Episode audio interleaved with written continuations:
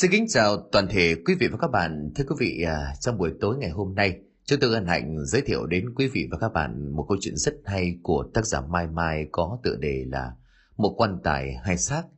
Thưa quý vị, hôm nay cũng là ngày đầu tiên chúng ta bước vào một kỳ nghỉ dài. Xin à, được kính chúc quý vị một kỳ nghỉ nhiều ý nghĩa, nhiều niềm vui, à, nhiều sức khỏe bên cạnh gia đình và những người thân yêu của mình. Xin kính chúc quý vị có một kỳ nghỉ nhiều ý nghĩa, còn bây giờ thì thưa quý vị chúng tôi mời quý vị và các bạn lắng nghe ngay sau đây câu chuyện Một quan tài hai xác tác giả Mai Mai qua phần diễn đọc của Đình Soạn.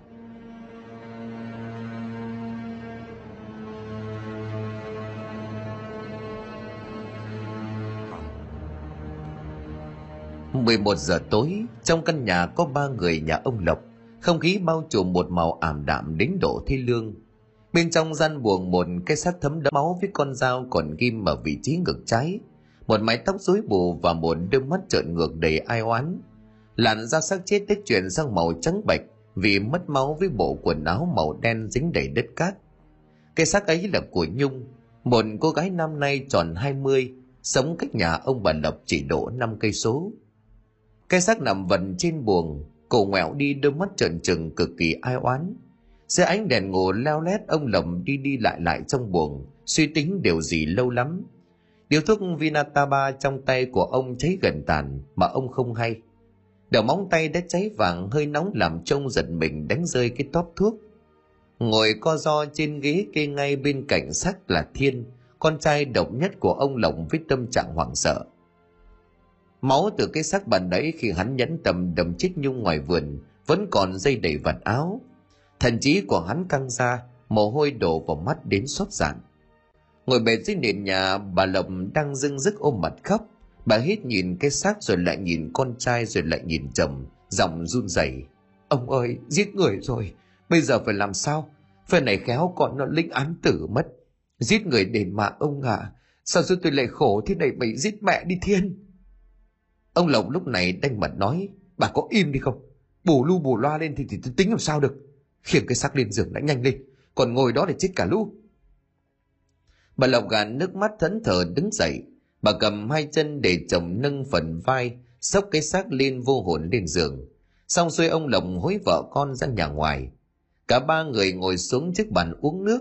Điếu thuốc thứ hai vẫn châm lên, làn khói trắng đồng phả ra cũng là lúc ông lộc chậm giọng. Việc thằng thiên nó đâm chết con bé nhung là việc ngoài ý muốn. Mình mà đi báo công an thì con nó rũ tù. Cả cái dòng họ nhà mình chỉ có một mình nó ký thử hương hòa. Bây giờ mẹ con nhà bà phải nghe sắp xếp.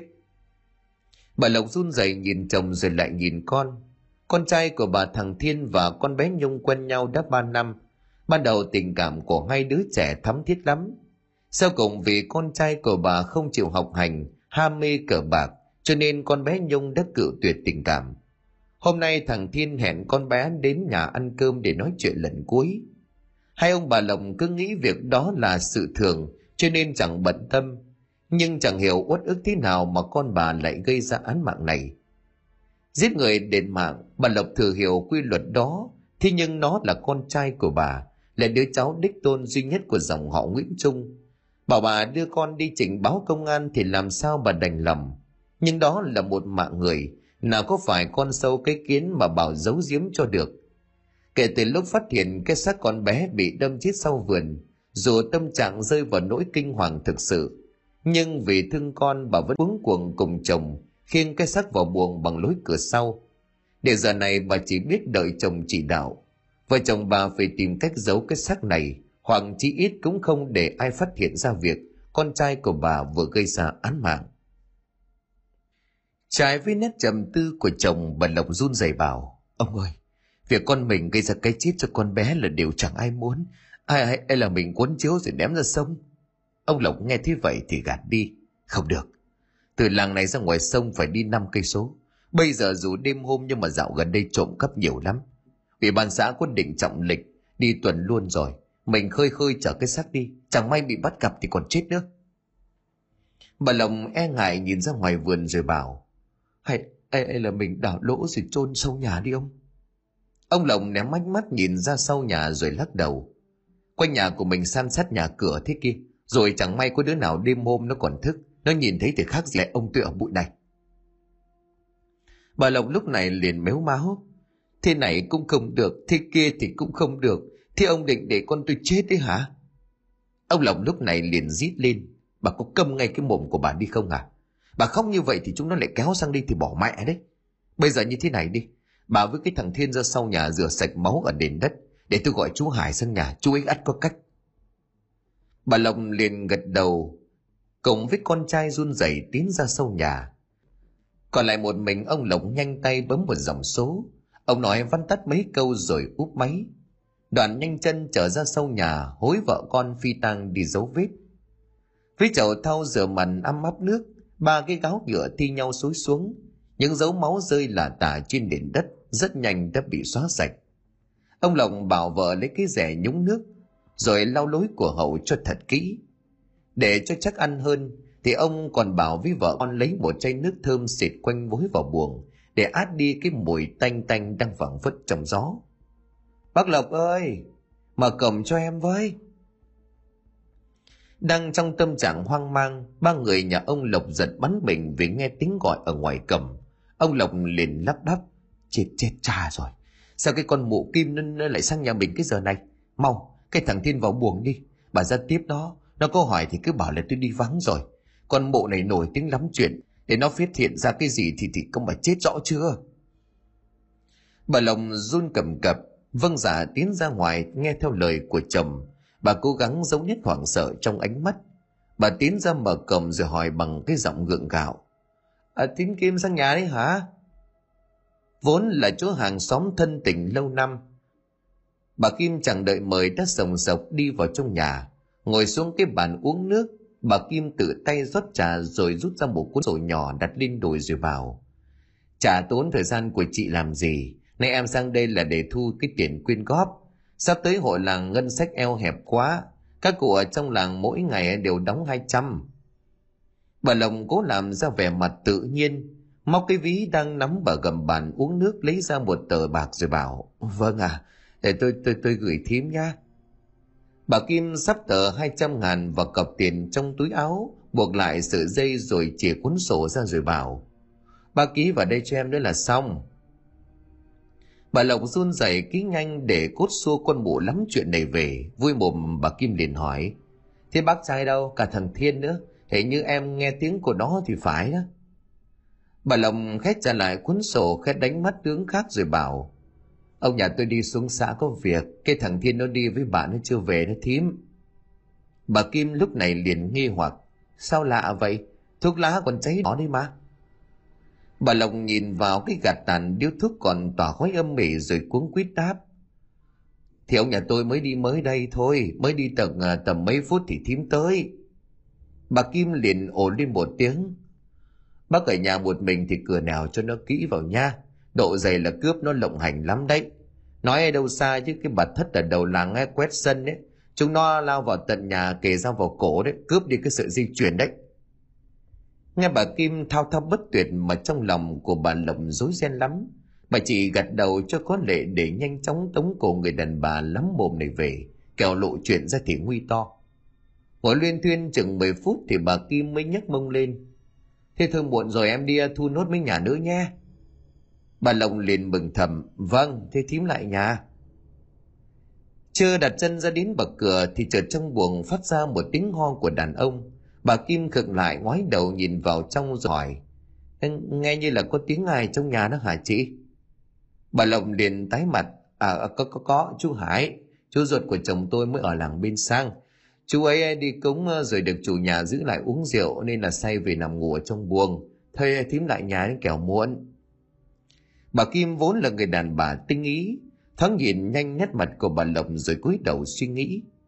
Rõ ràng từ lúc nãy đến giờ, bà Lộc không hề ngỏ ý mời mình ở lại, dù chỉ là một lời mời khách sáo. Bà này vốn hiếu khách nhanh mồm nhanh miệng và thân quen với mình, thì tại sao hôm nay bà lại thay đổi bất ngờ như vậy? Như vậy nhưng bà Kim vẫn bảo, vâng thế thì chị nghỉ đi em xin phép. Bà Lộc vồn vã tiến bà Kim ra tận cổng, lại cẩn thận khóa lại cổng cho an tâm. Bà Kim một mặt giả bộ đi ra ngoài ngõ. Chờ cho bóng của bà Lộc vào trong nhà bà Kim nhanh chân đảo lại, núp sau bụi rậm, chỉ chờ cho bà Lộc ngồi uống trà. Chỉ thấy bà Lộc ngồi uống trà bình thản trong nhà chẳng có sự lạ. Chừng mấy phút sau thì bà Kim mới bỏ đi. Bà Lộc nhắc thấy bóng của con mụ hàng xóm đi rồi vi vội vàng vào trong buồng. Sát bên cánh cửa, ông Lộc cùng với Thiên đang đứng với vẻ mặt xám ngoét. Ông Lộc liền gắt nhẹ. Làm cái gì mà lâu thế? Bà Lộc lúc này liền trách chồng. Bà nấy ông vô tình ho cho nên là con mụ ấy nó cảnh giác. tôi thừa hiểu tính của nó. Nó đang nghi ngờ cái gì thì nó phải làm cho rõ.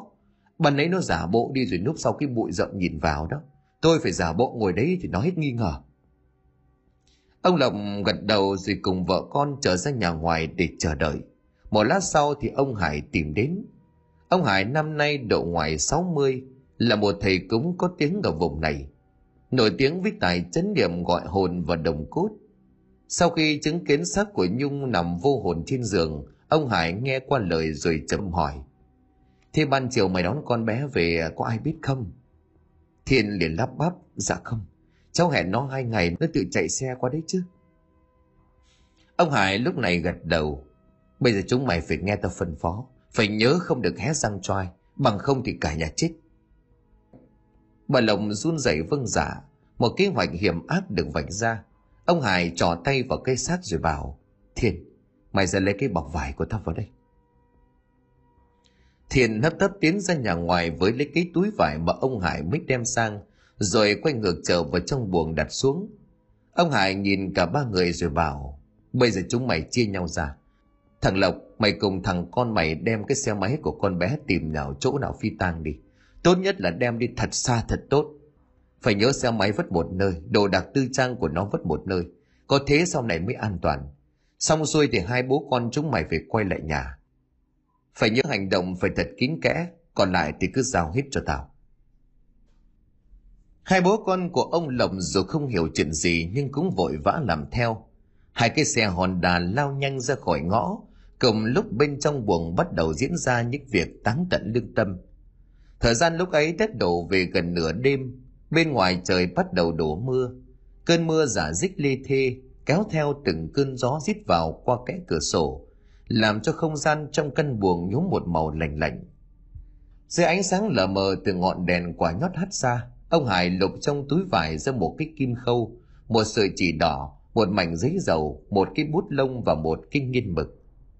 Thoáng thấy khuôn mặt ngây ngốc của đứa cháu dâu, ông Hải bực giọng rồi khất khẽ.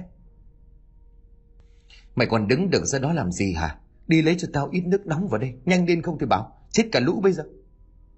Tiếng nói của người chú chồng làm cho bà Lộc phải giật mình tỉnh táo vài phần. Bà mau mải trở ra nhà ngoài, rót ra một ca sắt đầy áp nước nóng. Ông Hải bắt đầu mài mực.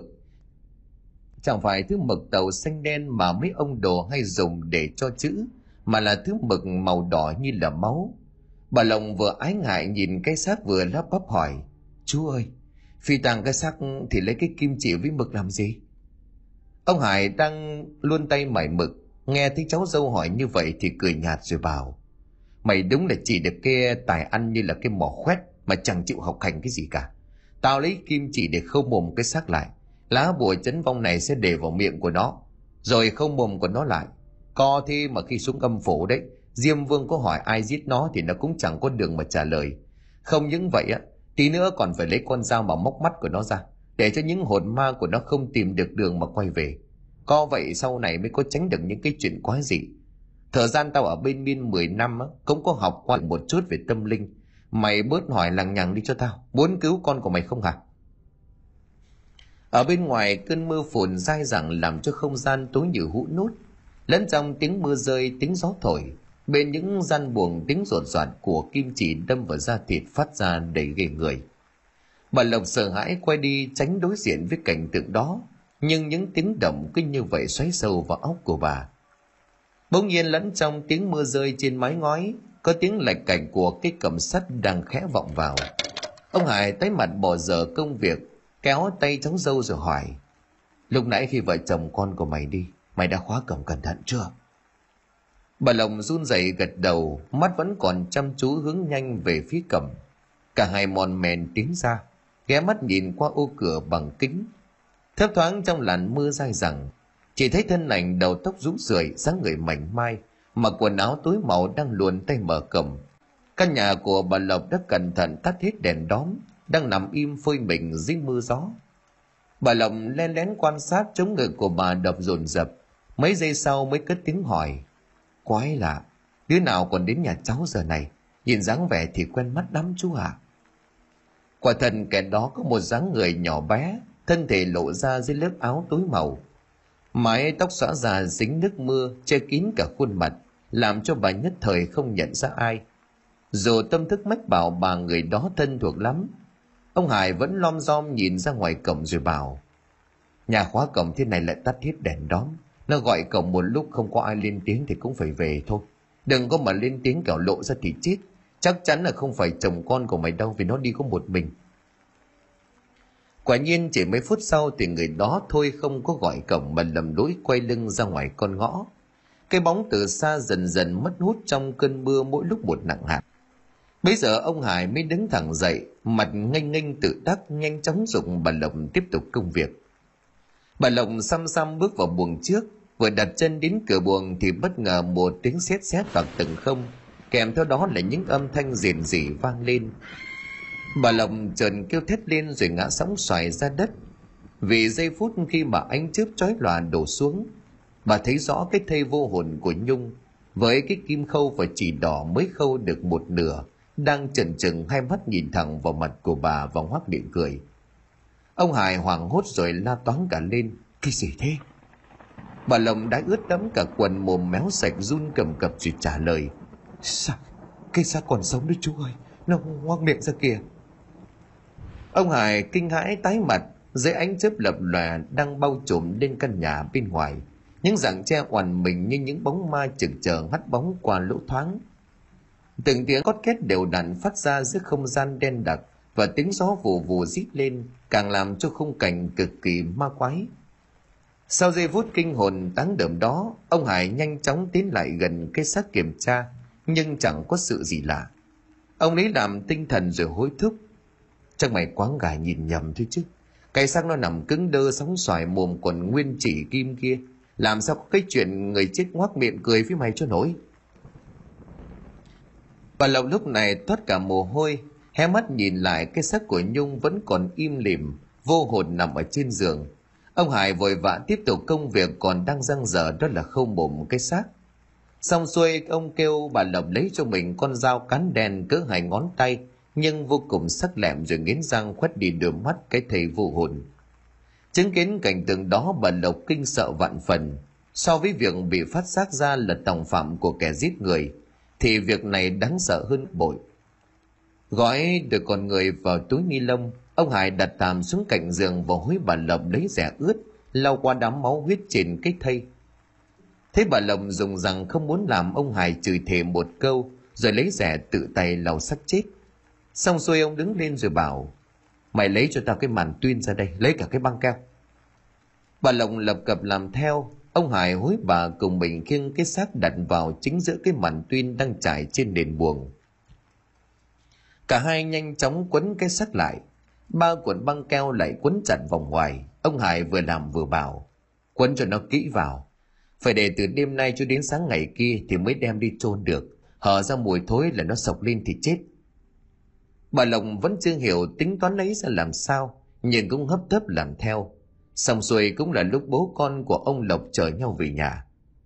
chàng kìm thấy bộ quần áo ướt đẫm nước mưa, bốn người tụ họp lại trong buồng. Thế xác của Nhung gói gọn trong tấm màn tuyên được quấn băng keo như một cái xác ướp. Ông Lộc liền lắp bắp. Cái, cái này... Ông Hải lúc này mới lộ ra kế hoạch hiểm ác. Kế hoạch này cực kỳ chi tiết táo tợn và được ông tính toán rất cẩn thận. Móc ra một viên thuốc dưới vào tay của Thiên, ông Hải liền bảo. Chúng mày nghe cho rõ đây. Tàng sáng mai chúng mày phải gào âm làng lên, cho chúng nó biết thằng Thiên đã chết. Tao sẽ đưa cho nó một viên thuốc. Uống viên thuốc này vào thì 10 tiếng sau nó sẽ hệt như là người chết. Chúng mày cứ tổ chức đám ma như thường, vẫn đặt nó vào trong quan tài như người ta. Ta sẽ túc trực ở bên. Khi nào nó tỉnh nhân lúc đêm tối sẽ đem xác con bé này thế vào còn thằng Thiên phải trốn sang bên Trung Quốc theo đường biên giới. Ở đó tao có mấy thằng đệ tử, việc đó dễ dàng thôi.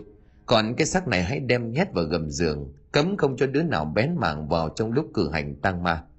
Sau đó thì chúng mày cứ sinh hoạt bình thường, độ một thời gian nữa thì bán nhà bỏ xứ mà đi ông bà lộc lúc này ha hức mồm vì không thể tin được ông hải nghĩ ra một kế hoạch hiểm ác và chu toàn đến như vậy làm theo cách đó sẽ qua được mắt dân làng cái xác nằm trong quan tài sẽ là của con bé nhung. Bí mật này mãi mãi chôn vùi dưới đất mấy mét. Sáng hôm sau, dân làng bừng tỉnh vì nghe tiếng thét xé lỏng vọng ra từ gia đình ông bà lập. Làng này hay xóm gần nhau, thành ra tiếng hét của bà lộng vọng ra đánh động không chừa một ai. Đám người tú sang xem sự tình, chỉ thấy ông bà lộng vật vã bên xác của thằng thiên cứng lạnh trên giường. Bà lộng ôm xác của con gào lên đến khản giọng đám đàn bà có mặt ở đó vội vàng tiến lại đỡ bà ra. Nhưng bà cứ vùng lên rồi lao lại ôm xác của con. Thiên ơi, sao con lại bỏ mẹ mà đi như thế? Cho mẹ theo với con ơi. Ông lồng hai mắt cay xè, ông ngồi bạc mặt tựa lưng vào cửa mồm máu. Còn tôi chết rồi bác à nó dặn tôi sáng nay gọi nó dậy đi công việc. Tôi sang gọi mãi chẳng thấy nó đáp. Tôi vào kiểm tra thì nó lạnh quá rồi. Thiên ơi bố còn sống nặng gì nữa con? Mấy người lao lại cạnh giường, một người đưa tay sờ lên cơ thể của thằng thiên rồi lắc đầu. Trên lạnh ngắt rồi, không khéo là trúng gió chứ chả chơi đâu. Đầu đó có tiếng người thẳng thốt cất lên. Khổ thân, mới ngoài 20 tuổi mà chết trẻ quá. Ông hải lúc này đến gần cầm, giả bộ mèo khóc chuồn một lúc ông mới an ủi ông lộng rồi gọi điện báo cho họ hàng đến chuẩn bị tăng ma. Dân làng kẻ bác giảm kẻ chuẩn bị bàn ghế cỗ bàn, một đám ma đượm buồn được diễn ra trong sự tiếc thương vô hạn mà chẳng ai hay một cái xác nằm trình hình ở dưới gầm giường, bên căn buồn quá của vợ chồng ông lộc. Ông hải thân là ông họ, lại kim nghề thầy cúng cho anh đứng ra lo liệu mọi việc cúng kiến cho thiên. Chẳng ai mảy may nghi ngờ khi chứng kiến cái xác cứng lạnh đừng chính tay của ông hải tắm rửa, thay quần áo, và quấn vải liệm cho vào cố quan tài còn hở nắp ván thiên. Tổng lệ của làng này trước giờ thường để quan tài trong nhà, hai ngày ba đêm, cho đủ nghi thức táng ma. Nhưng ông hải phán rằng thằng thiên chết trẻ, lại chết không biết bao giờ, cho nên chỉ để trong nhà một ngày là sáng hôm sau phải đem đi chôn. Lại trực tiếp chính ông là người canh quan, phòng khi đêm hôm xảy ra sự việc ma quái còn xử lý dân làng vốn chẳng am hiểu sâu về tâm linh, nhưng ai cũng biết hồn ma chết trẻ thường mang nặng oán nghiệp không muốn rời xa dương trần, cho nên khi nghe ông hải phán như vậy, ai cũng chẳng có ý kiến gì. Ngay trong đêm khi dân làng đã về hết, ông hải cùng ông lộc khua thằng thiên mới vừa tỉnh dậy khỏi chiếc quan tài. Cây xác trong gầm giường được kéo ra, thay thế vào thằng thiên. Lại cẩn thận lấy tấm vải trắng che mặt lại tình mơ hôm sau nắp áo quan đã được đóng lại vĩnh viễn giấu kín bí mật này mà chẳng ai hay biết trong khi có áo quan đang nằm trình hình trong chiếc xe rầm được người ta tiếc thương đưa đi chôn thì thằng Tiên đang ngồi chiếm trễ trên một chiếc taxi chạy thẳng lên hướng biên giới. Vì phần gia đình của Nhung, sau hai ngày không thích con gái trở về, bố mẹ của Nhung sốt sáng đi hỏi từng nhà, nhưng chẳng biết Nhung đi đâu. Một tuần trôi qua trong vô vọng, gia đình của bà Lộc thì vẫn đều đều ra mộ thắp nhang nhằm qua mắt dân làng. Còn lại gia đình của Nhung đã nhờ cơ quan công an điều tra làm rõ. Thậm chí gia đình còn mời hết thầy cúng có tiếng cả trong và ngoài vùng. Mỗi người luận một quẻ, phán một kiểu.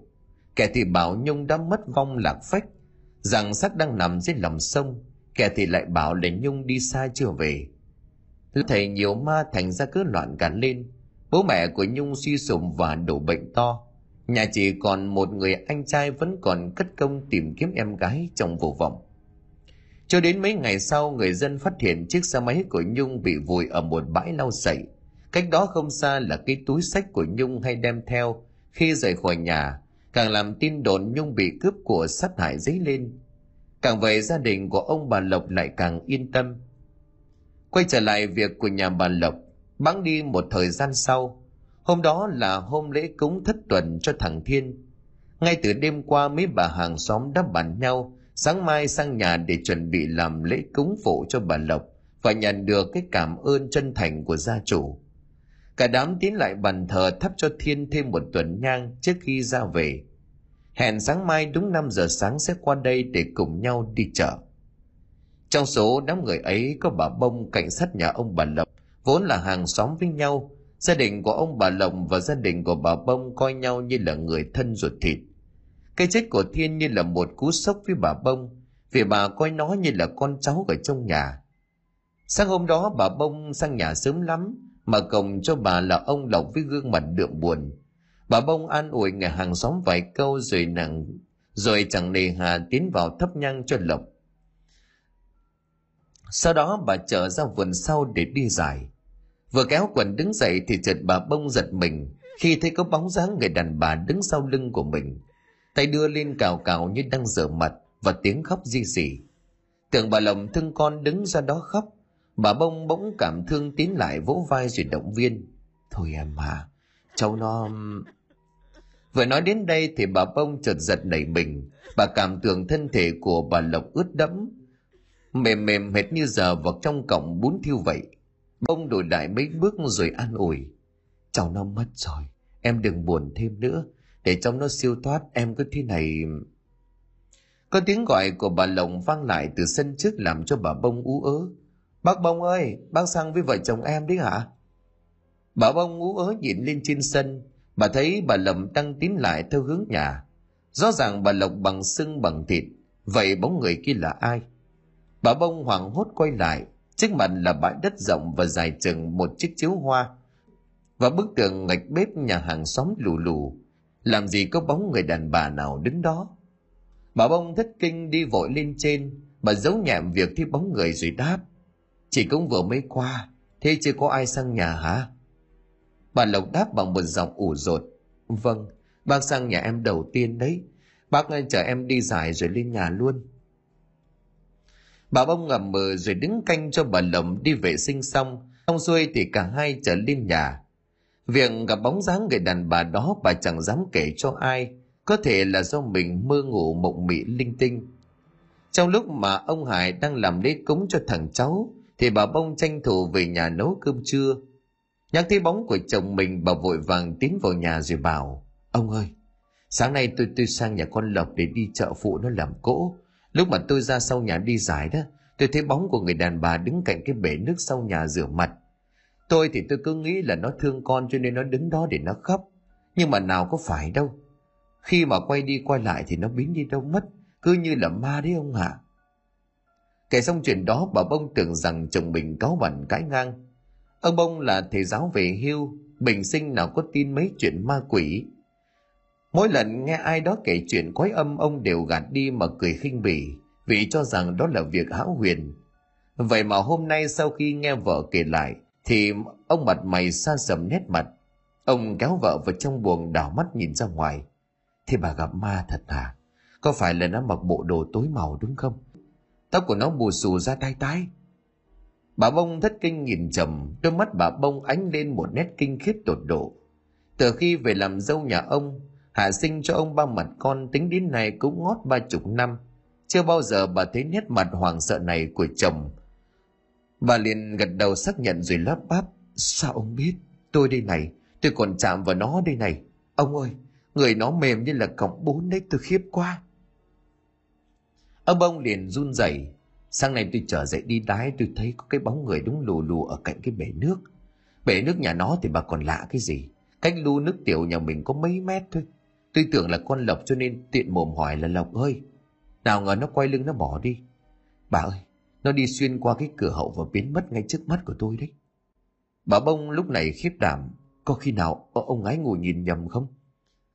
Ông bông lắc đầu hai hàm răng khẽ va vào nhau cùng cốp Tôi ngồi tính toán sổ sách cả đêm, đã có ngủ đâu mà mơ. Thấy nó biến mất sau cánh cửa đóng im lìm, tôi hãi quá mới ngã chúi ra đằng sau. Tôi bỏ lít vào trong nhà mà đái cả sức quần. Bà bồng lắp bắp, có phải cái lúc mà tôi nghe thấy ông lục cục ở trong tủ quần áo đấy hả? Ông bồng liền gắt nhẹ, thì đấy, tôi đi thay quần áo chứ đi đâu. Tôi thì tôi biết là bà sợ ma cho nên là tôi không dám kể. Từ đó đến lúc bà tỉnh ngủ tôi có chợp mắt được đâu. Cứ có tiếng khóc di dị vọng sang nhà mình. Ban sáng ờ, thấy bà trở dậy sang nhà nó tính phụ làm cỗ. Tôi đã cố ý cản rồi mà bà không có nghe. Bà bông lúc này thẫn thờ. Ông có nói rõ đâu mà tôi biết. Chứ biết thì tôi dại gì mà sang. Mà sao lạ thế ông nhỉ? Vợ chồng của mình sống trên đất này mấy chục năm rồi, có thấy ma tà gì đâu. Sao bỗng dưng lại có cái quái đản như thế? Ông Bông lúc này lắc đầu, tiếng tụng kinh dì dầm bên nhà ông bà Lộc vọng sang, làm cho hai ông bà già càng thêm sợ.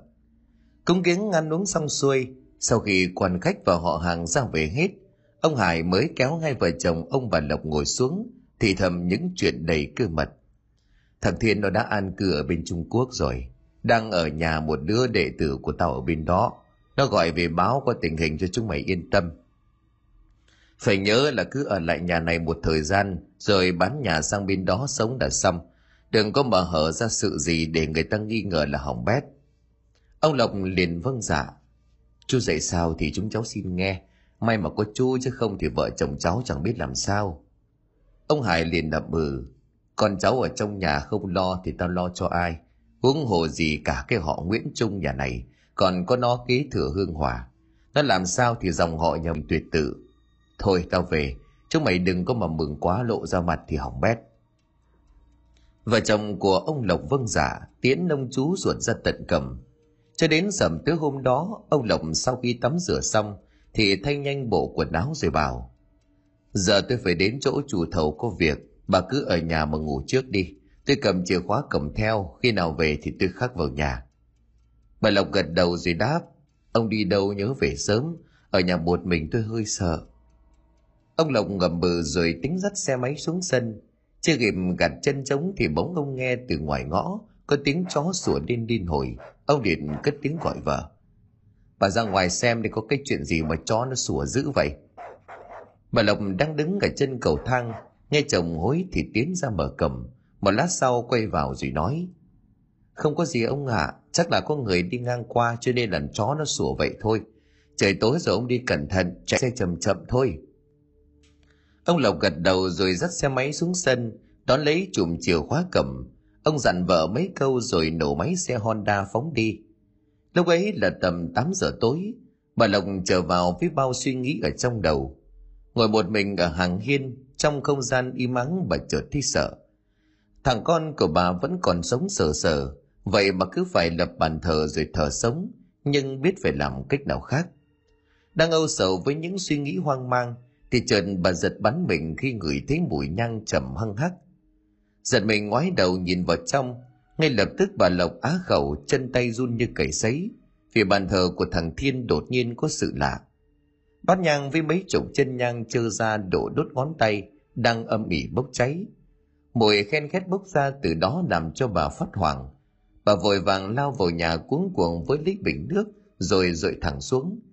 Bát nhang bùng lửa gặp nước kêu xẻo một miếng. Tàn nhang nhanh chóng nhơ nhớp bắn cả lên tấm di ảnh. Bà lồng á khẩu mất vài giây, nhưng khi vừa ngẩng mặt lên bà chít chân tại chỗ, vì tấm ảnh thờ lúc này không phải là thằng Thiên, mà là khuôn mặt của Nhung. Tàn nhang bắn lên tận hốc mắt, chảy dài xuống tấm kính thành hai vệt đen xì, như là dòng máu khô đen đặc làm cho bà rú lên. Có tiếng của ai đó bên ngoài cổng kéo bà trở khỏi thực tại kinh hoàng. Bà nhanh chóng lao ra ngoài sân và nhận ra người đến đó là bà Sang, người thím họ ở trong nhà. Nhắc thấy khuôn mặt trắng bệch tựa hồ mất sạch thần khí của bà Lộc, bà Sang liền hoảng hốt. Chết thật đấy, sao mà tái mét mặt mày thế này, trúng gió hả? Cái thằng Lộc chồng mày đâu? Bà Lộc ú ớ không đáp, bà Sang cuống cuồng đưa cháu dâu vào trong nhà. Vừa vào đến nơi thì bà Sang giật nảy mình khi thấy bàn thờ của thằng Thiên là một đống bẩn thỉu, bà liền cả kinh hỏi.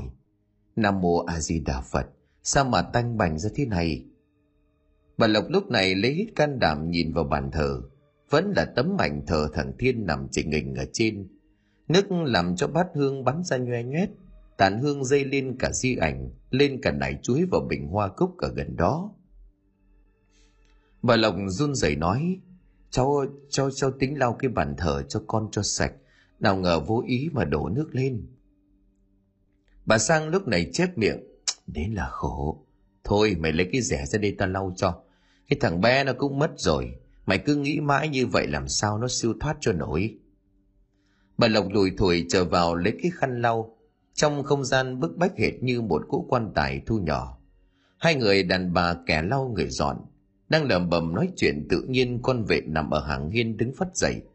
Con vệ này bà sang còn lạ gì? Nó là con chó ông độc nuôi từ lúc còn tấm bé. Ở với ông bà lộc được bốn năm nay, con vệ khác xa với đám chó ở trong làng.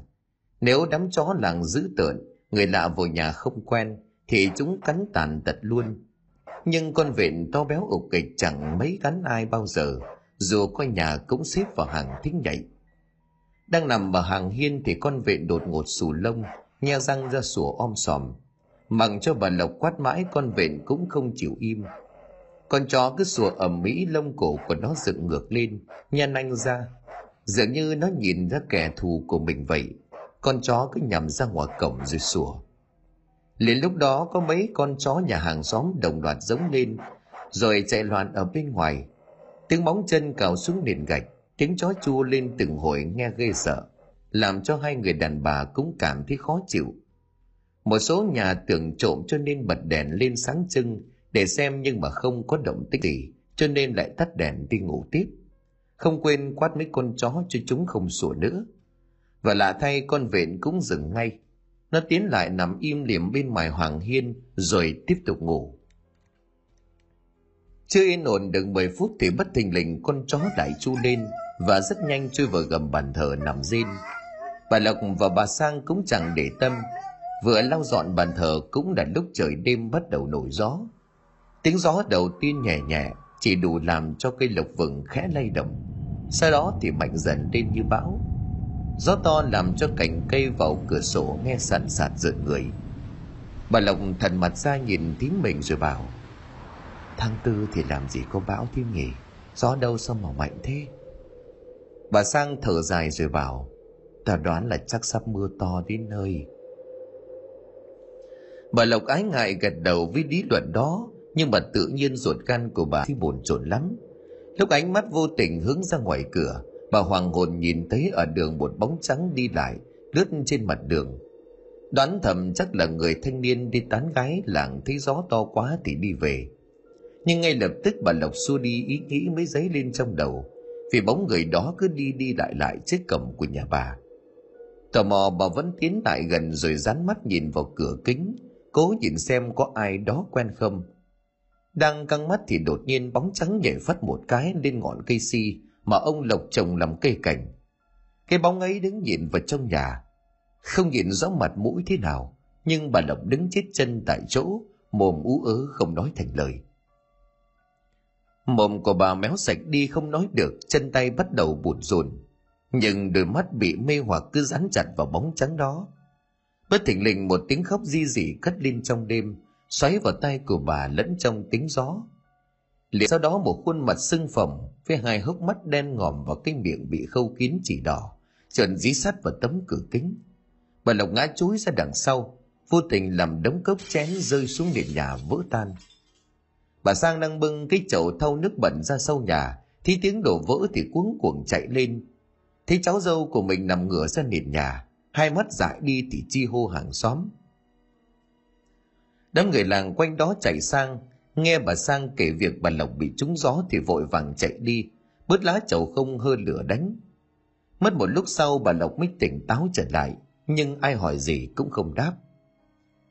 Bắn đi mấy tiếng sau, ông lộc chạy xe về. Có ông lộc ở nhà, người làng và bà sang mới kéo nhau ra về. Ông lộc ngồi bên cạnh giường nghe vợ sụt sùi kể lại chuyện kinh dị ban nãy thì không tin. Ông lúc này chấn an. Bà đừng có mà nói vơ vẩn nó chết nằm ở dưới mộ kia kìa. Sức nào mà đội mổ sức dậy rồi nhát bà. Cứ ăn nói quảng xiên thì có ngày hở ra là đi đời cả lũ đấy. Mà khéo bà ngái ngủ nhìn nhầm. Bóng cây nó ngả vào cửa kính kéo làm bà tưởng tượng ra mà thôi. Bà lòng cũng cầu mong điều đó là đúng. Rằng chỉ vì bà quá hoảng sợ cho nên mắt nhắm mắt mở nhìn nhầm. Do vậy thì đêm đó bà vẫn bắt chồng bật sáng hết đèn đóm trong nhà. Ông Lộc cũng chịu theo ý của vợ cho nên làm theo. Và đến giường, ông cố gắng chấn an vợ là trên đời này chẳng làm gì có ma quỷ. Rồi có thì tại sao hồn ma không hiện về ngay, mà chờ cho đến hôm nay mới tìm về. Thêm việc ông Hải cũng đã khẳng định việc chấn điểm xong xuôi, chắc chắn chỉ là ảo giác. Bà Lộc bình tâm hơn phần nào cho nên cũng xong xuôi. quả thật là lời của ông lộc nói không sai bắn đi cả một tháng sau không có sự gì lạ bà lộc cũng đã bình tâm hơn, lại ăn uống sinh hoạt. Ngày ngày là bộ ra bộ thắp nhang cho con để tròn vai diễn. Cho đến sầm tới hôm ấy, thế giới vô hình lại tìm đến với bà. Và đáng sợ hơn, nó tìm về khi trời vừa chập choạng tối. Tục lệ của làng này đã có cái lệ, đó là từ khi người chết chôn xuống đến tròn 100 ngày sau. Ngày nào người thân trong nhà cũng phải ra ngoài nghĩa địa thắp nhang, gọi tên người chết về nhà ăn cơm vì họ quan niệm từ một đến một trăm ngày. Hồn phách của người chết chưa hội tụ đủ, chưa biết đường về nhà phải nương theo lời khấn của người thân. Cũng theo lời khấn đó phong hồn của người chết có thể được thổ công cho vào nhà.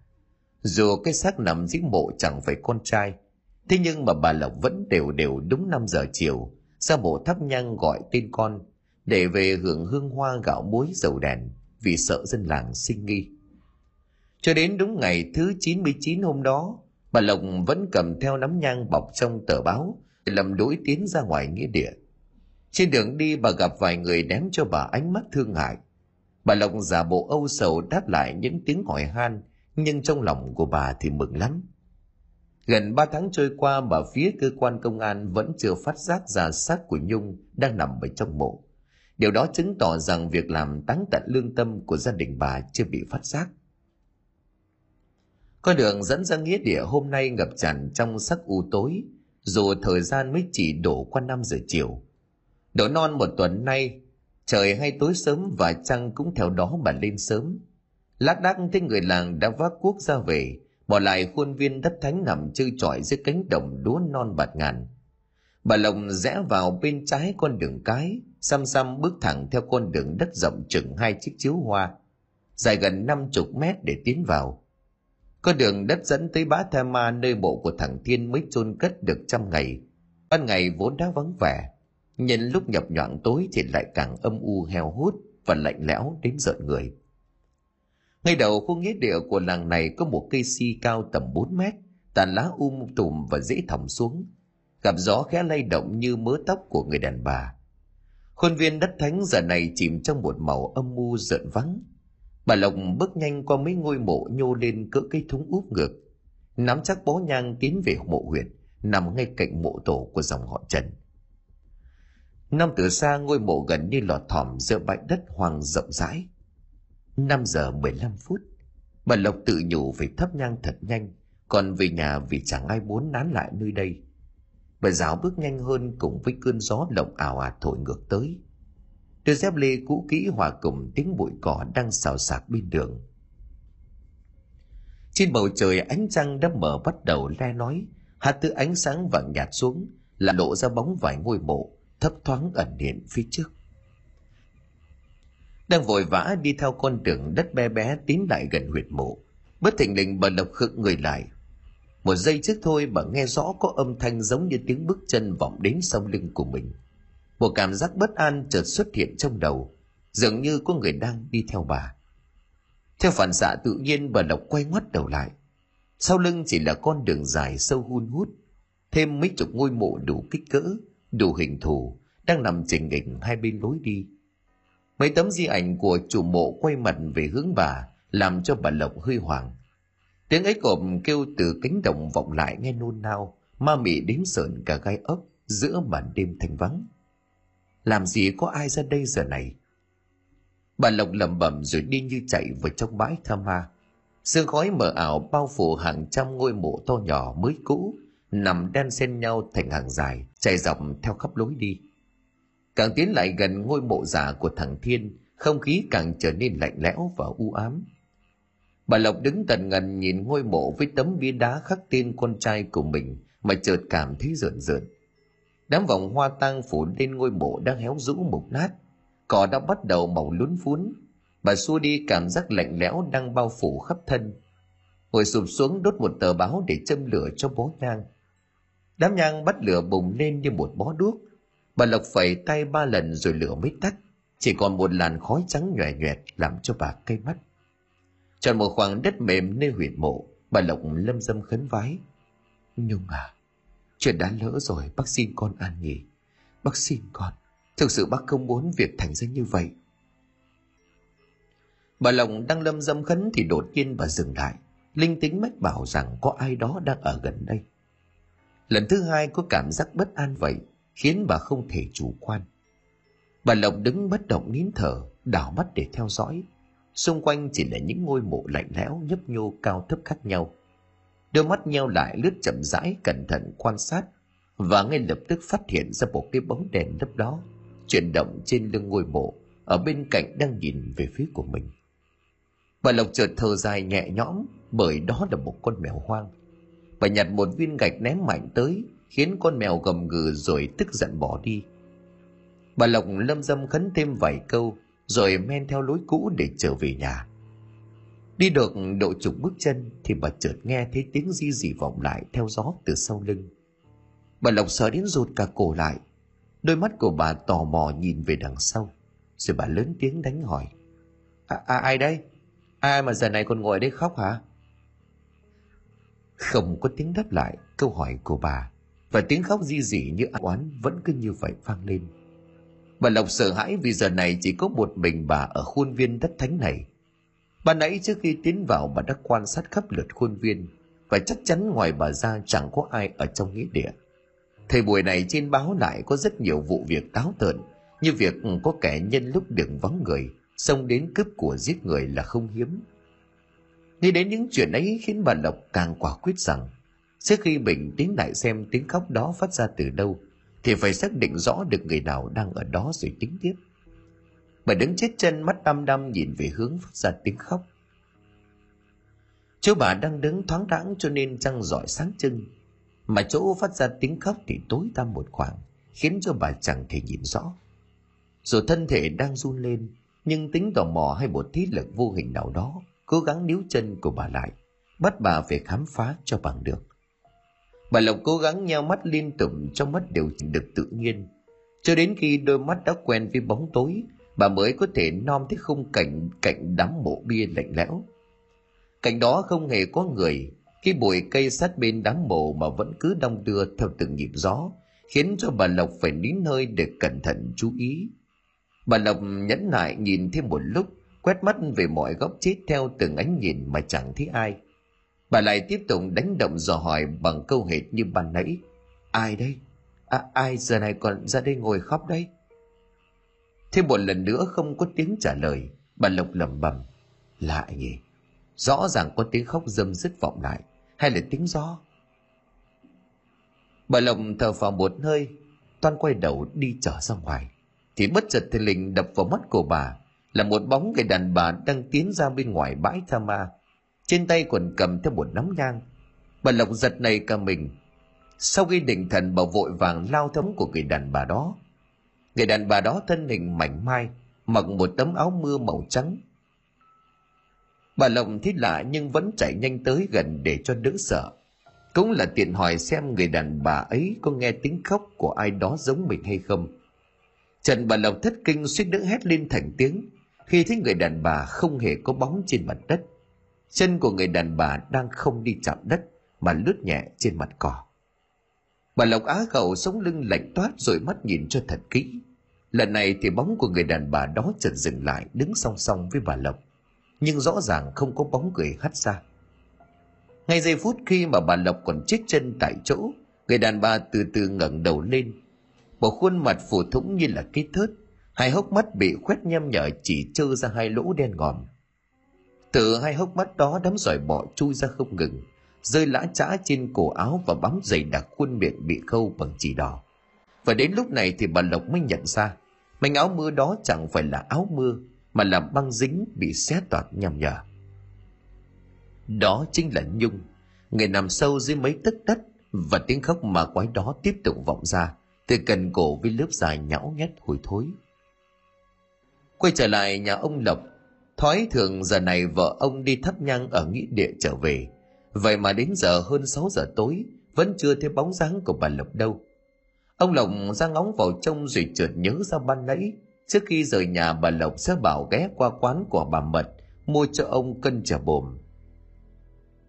Ông lộc ngồi một mình thì chán cho nên mở vô tuyến lên xem. Nhưng mà hôm nay cái anten có vấn đề cho nên nhiễu sóng. Chán nản, ông lại lôi thuốc ra hút rồi lấy hộp cờ tướng ở gầm bàn, ra ngồi lau chùi cho sạch vừa huýt sáo vừa nhận nha lau thì bất chợt tiếng la của ông toàn. Bạn cờ tướng quen thuộc vọng lại từ ngoài ngõ, làm trông giật mình, trao mày bước nhìn theo bản năng. Ông toàn chạy vào sân rồi gập bụng thở chối chết. Mấy giây sau ông toàn mới liên mồm bảo, ôi giỏi ôi giờ này bác còn ngồi đây với cờ với quạt gì? Ra nhà ông biển nhanh lên có chuyện rồi. Làm sao? Có cái chuyện gì mà ông gào ầm cả làng cả tổng lên như thế? Cháy nhà hay là giết người? Tiền sư nhà ông còn ngồi đó mà đùa được cả bà lộc bà lộc vợ cũng bị trúng gió. Lăn đùng ở nghĩa địa kia kìa. Cái gì? Phật tôi trần làm sao? Bà lộc vợ ông bị trúng gió lăn quay ra. Mấy bà đi làm đồng về nên con thấy được thì đưa về nhà ông biển ông biển là gần cái khu gò má đấy, đang sơ cứu ở đấy. Nghe đến đây thì ông lộc cả kinh chạy vụt ra ngoài cổng, nhắm hướng cuối làng cắm đầu chạy đi thục mạng. Vội đến mức quên cả khóa cửa hay đi dép. Sẽ đến nơi thì bà lộc đã nằm lịm đi trên giường quần áo dính bít bùn đất nghĩa trang, mồm của bà há ra làm nhảm chân tay buông thõng vô lực. Ông lộc luôn mồm gọi vợ, thì mấy ngày hàng xóm đáp lại. May mà chúng tôi đi làm về qua phát hiện được trên nằm đó mà xương răng xuống thì chả cứu được đâu. Thôi, ông đưa bà ấy về đi. Ông lộc cảm ơn dân làng thất thần nhìn vợ của mình mặt mũi tái nhợt, rồi nhờ một người đàn bà cùng mình dìu bà lộc về lúc đó thời gian đã trôi về gần 7 giờ tối. Rồi bà lộc về đến nhà xong, người đàn bà cùng làng cũng xin phép ra về vì trời đã tối. Ông lộc cảm ơn tiễn bà ra đến tận cổng rồi khóa nhanh cửa lại. Ông sòng sòng trở vào nhà lấy đồng bạc đánh gió rồi thay quần áo cho vợ. Nằm một lúc, bà lộc ú ớ choàng tỉnh dậy. Đột nhiên bà rú lên co vào góc giường, hai tay ôm đầu run rẩy. Không không không! Ông Lộng bị những động tác nhanh gọn của vợ làm cho giật mình ông tiến lại ôm vợ rồi bảo bà sao thế sao lại cứ làm nhảm thế hả ờ, ông đi hả tôi tôi ở đâu đây bà bị trúng gió lăn đồng ra đường cho nó đi làm đồng về thì bà nằm đó cho nên đưa về nhà ông Biển. Tôi với con mộ Khánh dìu bà về đây. Thế làm sao mà cứ run như cầy sấy như thế? Ông ơi, tôi, tôi vừa gặp nó. Bà bảo cái gì? Nó nào, nó là ai? Bà Lộc những cặp mắt lờ lờ nhìn ra sau nhà rồi lại nhìn lên nhà trước, lo âu rồi nhấn mạnh. Thì nó đấy, còn bé Nhung chứ ai? Nó hiện về đi song song với tôi ông à. Tôi tưởng người đàn bà nào trong làng đi thắp nhang, cho nên vội theo cho đỡ sợ. Nào ngờ lúc mà nó quay sang thì trời đất ơi, nó đứng lù lù ở cạnh tôi. Da của nó giữa nát mắt đầy giỏi bọ, cái mồm nó bị khâu.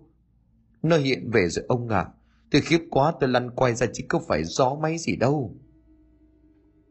Âu Lộc đưa tay che miệng của vợ lại rồi đánh mặt. Thôi đi, bà đang còn nói quảng xịp nữa. Đến tại đứa khác thì công sức lâu nay đổ sông đổ biển. Chết thì chả biết chứ.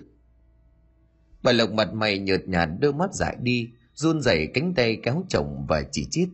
Ông ơi, hay là mình lén đảo mộ lên rồi tháo lá bùa vì cái chỉ câu miệng của nó ra.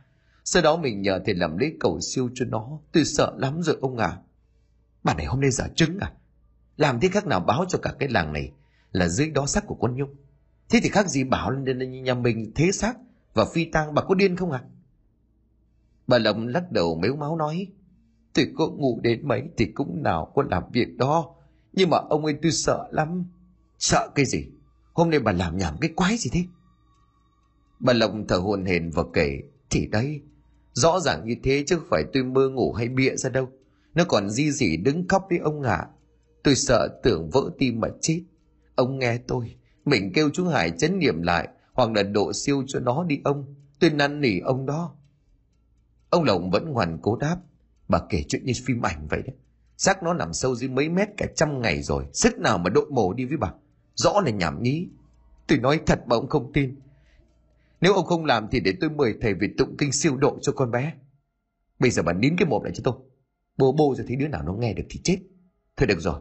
Để tôi sang hỏi chú Hải xem thế nào. Không được thì bảo chú ấy đi chấn mộ lại là xong. Bà Lộc vội lao theo chồng ra bên ngoài. Bà bật đèn sáng trưng co do ngồi ngay hàng hiên chẳng dám ở trong nhà một mình. Ông Lộc thở dài dắt xe ra ngoài cổng và nổ máy phóng đi. Căn nhà của ông chú ruột tên Hải nằm ở xã Thanh Nghị, cách nhà ông bà Lộc non sáu cây số. Ngôi nhà cũng chính là điện thờ nằm tách biệt với dân. chơi trọi dưới cánh đồng từ xa nhìn lại dưới ánh trăng mở chụp xuống, căn nhà lọt thỏm dưới tán cây đa già ông lộc đánh tay lái theo con đường đất, loạng choạng mấy lần suýt ngã cắm mặt quay cổng mãi mấy lần không thấy ông hải đáp trong khi mà cổng chỉ cày ở bên trong, tò mò ông lộc đẩy cổng bước vào bên trong cánh cửa nơi chính điện đóng im lìm. Bên trong ánh đèn quả nhót trên bàn thờ hắt xuống đỏ quạch. Tình không có thấy bóng dáng của ông hải đâu.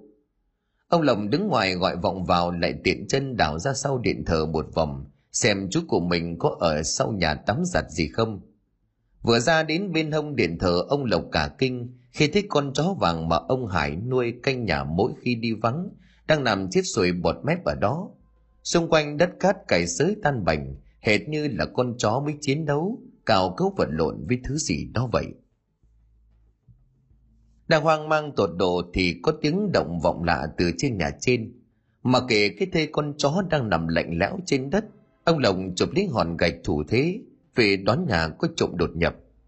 Mòn mèn tiến lên trên nhà, ông lồng giật mình nhận ra, cánh cửa chính không khóa. Ông lồng căng tay lắng nghe và hé hé cánh cửa tiến vào vừa bước vào bên trong đập vào mắt của ông là một thảm cảnh.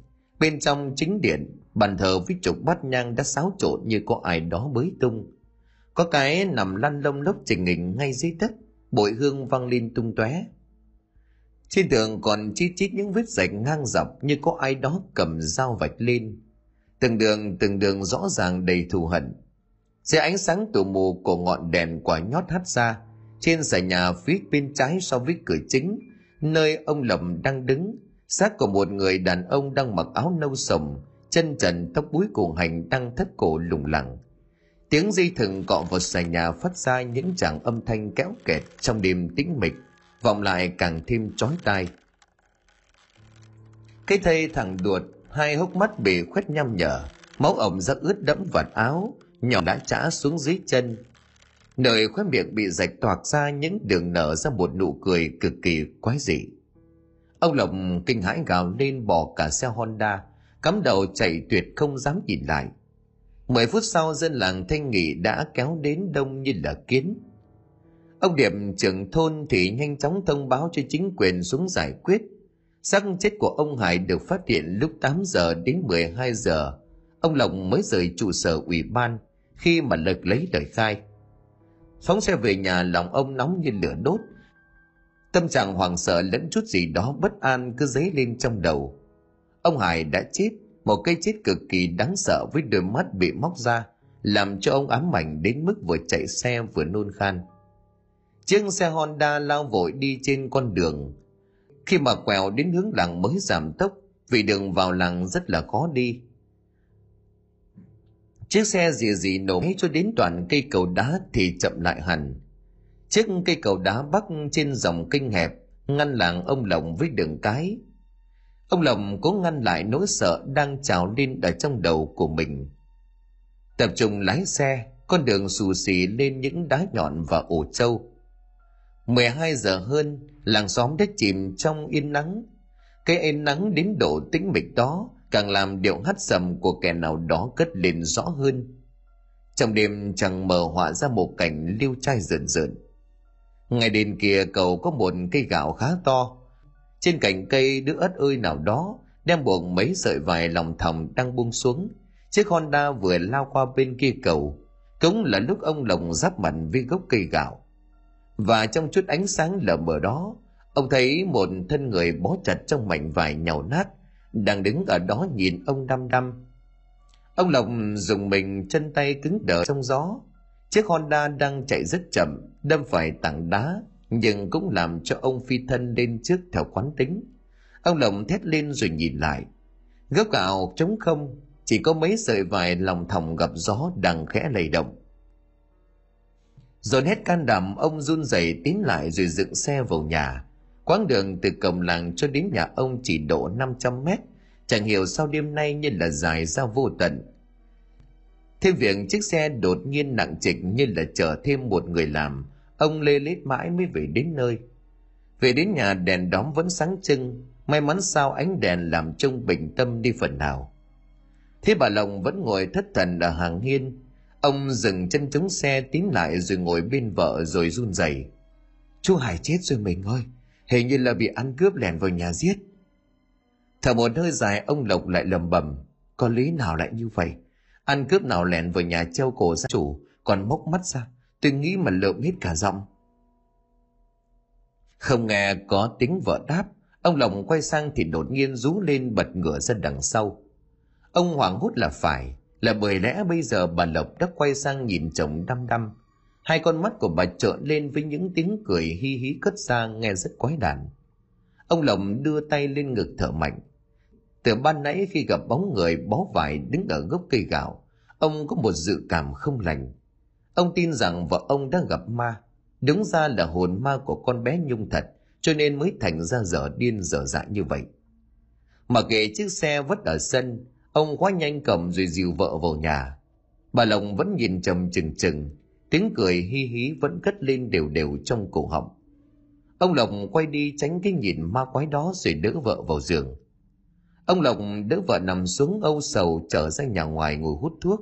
Có tiếng chim lợn kêu ép cả bên ngoài khoảng sân, làm cho ông thấy hơi rợn rợn. Đến lúc này ông đã tin được mười phần rằng hồn ma của con bé Nhung chết oan hiện về dương thế Ông tự nhiên thấy dùng mình một chập. Ngồi rít đường ba hơi thuốc. Ông để luôn điện ở nhà ngoài rồi trở vào trong buồng nằm. Vì đần gần đây lúc đi ngủ hay bị bóng đè, ông Lộng đã làm theo kinh nghiệm của dân gian, đó là đút con rào di gối cho yên giấc.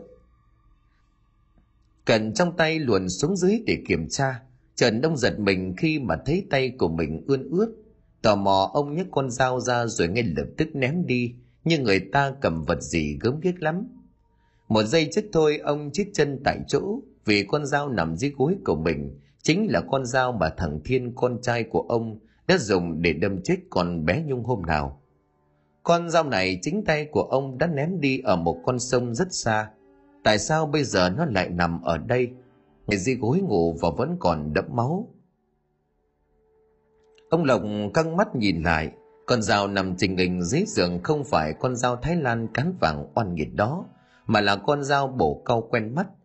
Ông Lộc Hoàng Kinh run rẩy cầm con dao lên, xăm xoay cho thật kỹ rồi tự trách bản thân của mình nhìn nhầm. Có tiếng chó chu ở sân trước, tiếng chu ngân dài rất nhanh thay bằng âm thanh ư ử trong cuống hầm. Tiếng vọng ấy vào đến tai cũng là lúc ông Lộc giật bắn mình vì tiếng cửa đang hé ra. Tưởng mình hoàng quá khuyên cài cửa chính, ông cầm luôn con dao đi ra. Ngay lập tức ông đứng xứng đại, Bên ngoài cánh cửa chính có ô kính nhìn ra bên ngoài. Ông thấy con bé Nhung với hai hốc mắt đen ngòm đang đứng đó. Lớp băng dính với cái màn tuyên vàng khè đã bị rách nát. Đôi tay cầm keo co quắp đang đưa lên miệng, hút từng cọng chỉ. Tiếng rột rột kinh dị đang phát ra đều đều. Nghe tiếng chó sủa lớn quá mà không thấy tiếng của vợ chồng ông Lộc quát. Ông bà bông cạnh nhà cùng với mấy người hàng xóm kéo nhau xem sự thể.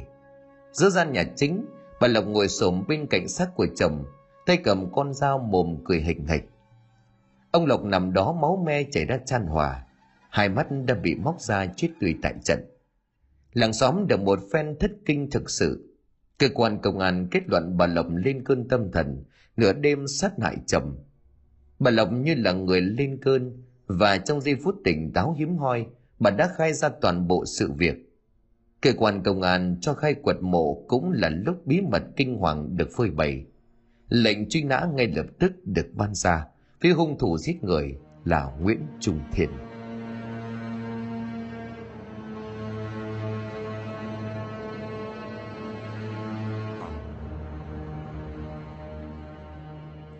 Xin cảm ơn quý khán thính giả đã chú ý đón nghe. Xin kính chào tạm biệt quý vị và xin hẹn gặp lại quý vị và các bạn trong những câu chuyện tiếp theo